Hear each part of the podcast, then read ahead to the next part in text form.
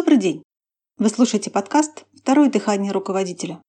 Это подкаст для владельцев бизнеса и руководителей, которые хотят получать больше результатов от своих сотрудников. С вами Лена Бояркина, и сегодня поговорим о том, что надо сделать в отделе продаж прямо сейчас, чтобы поддержать доход. Чтобы компания могла выжить в тех условиях, в которых мы оказались, ей в первую очередь нужно поддерживать приличный объем продаж, обеспечивать приемлемый уровень продаж постоянным клиентам, привлекать новых клиентов, как минимум на замену тем, кого компания будет терять по разным причинам. Именно на ваш отдел продаж, продавцов, сейчас ложится серьезная ответственность, и заниматься там просиживанием штанов супер опасно для компании. Давайте посмотрим на то, что нужно сделать сейчас в отделе продаж, чтобы поддерживать и увеличивать доход. Абсолютно неправильно будет ждать, когда ситуация изменится, и типа все вернется на круги своя. Многие сотрудники сейчас находятся в удрученном состоянии. Их внимание не на производстве, а на каких-то личных проблемах. У некоторых из них уже состояние пораженчества. Что делать? Первое – действовать. Руководителю надо сделать так, чтобы сотрудники были заняты. Большинство людей на своем опыте знают, что если они находятся в хорошем эмоциональном состоянии, то их готовность действовать на уровне. Чем лучше настроение, тем больше действий, а значит результатов. Но обратная последовательность также работает.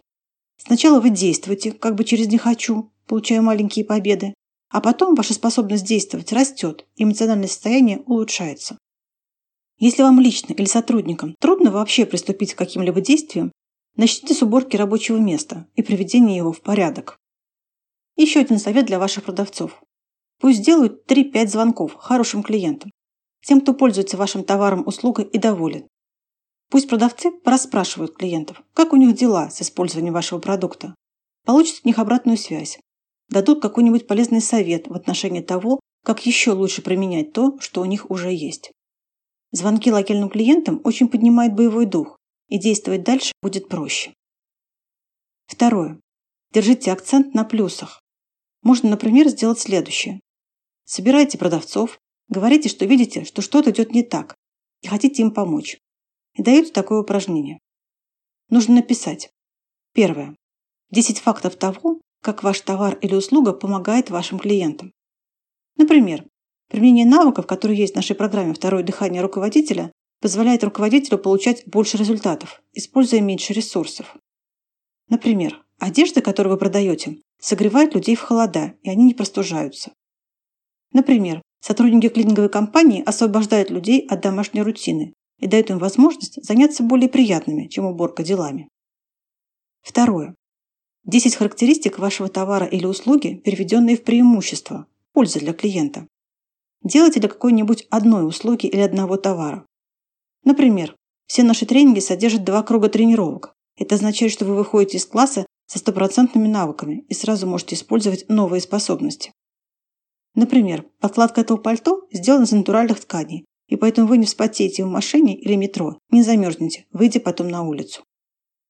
Третье. 10 плюсов работы в вашей компании.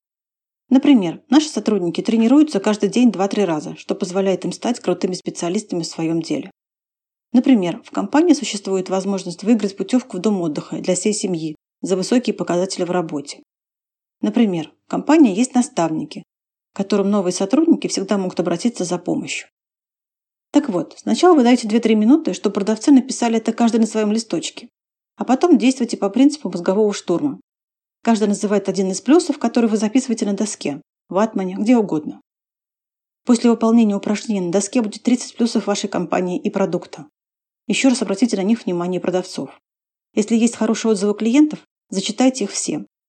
Если продавцы делали звонки лояльным клиентам, пусть расскажут о них всем. Проводите такие собрания минимум раз в неделю. Держите внимание продавцов на выгодах, пользах, преимуществах. Постоянно выполняйте список польз и преимуществ.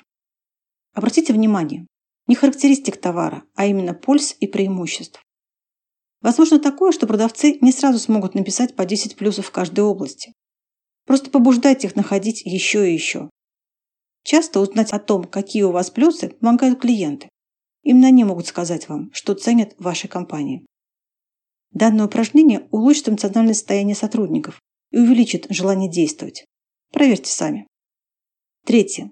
Постоянный поиск плюсов.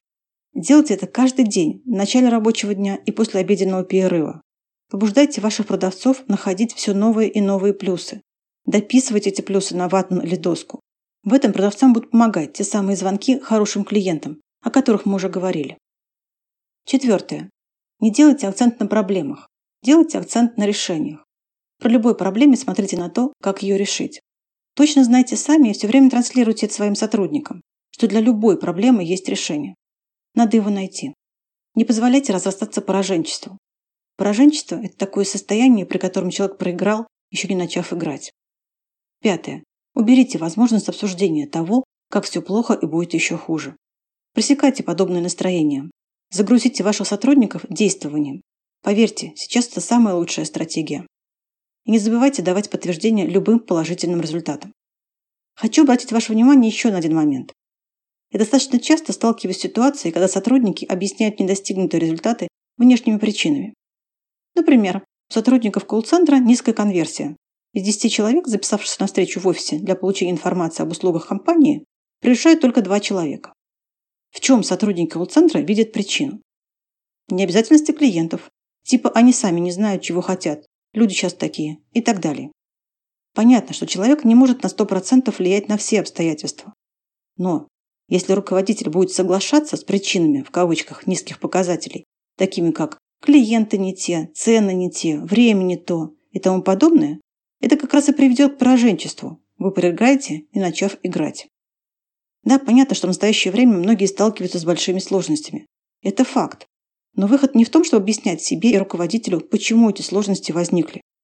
Выход в том, чтобы найти способ, как при наличии всех этих сложностей успешно продолжать свою деятельность. Деятельность отдела, компании, отрасли.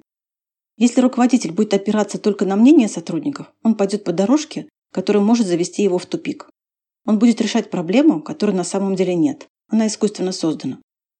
Поэтому прежде чем бросаться решать проблему нехватки времени у менеджеров и низкой ответственности клиентов, найдите настоящую причину ситуации. А потом задайте волшебный вопрос руководителя. А как ты считаешь, что ты можешь сделать для того, чтобы твои результаты были лучше? Без того, чтобы сотрудник принял на себя определенную причинность, ситуация не улучшится. Если он все еще считает причинами, в кавычках, своих недостаточных продаж кого-то другого, то это пропащая ситуация. Волшебный вопрос «что могу сделать я?» А вот чтобы этот вопрос появился, у руководителя должны быть правильные навыки. Мы помогаем руководителю отработать навыки для расстановки правильных акцентов сейчас. Применение навыков позволит держать на нужном уровне эмоциональный тон сотрудников и обеспечивать высокий уровень действования. Руководству отделом продаж у нас посвящены два тренинга. Полный контроль отдела продаж и как пробить финансовый потолок. Узнать о них больше вы можете на нашем сайте или написав мне на почту, указанную в описании выпуска. Также вы можете подписаться на телеграм-канал об управлении, найме и продажах. Ссылка на канал есть в описании выпуска. Это все, что я хотел рассказать вам сегодня. Спасибо за внимание и до встречи на подкасте «Второе дыхание руководителя».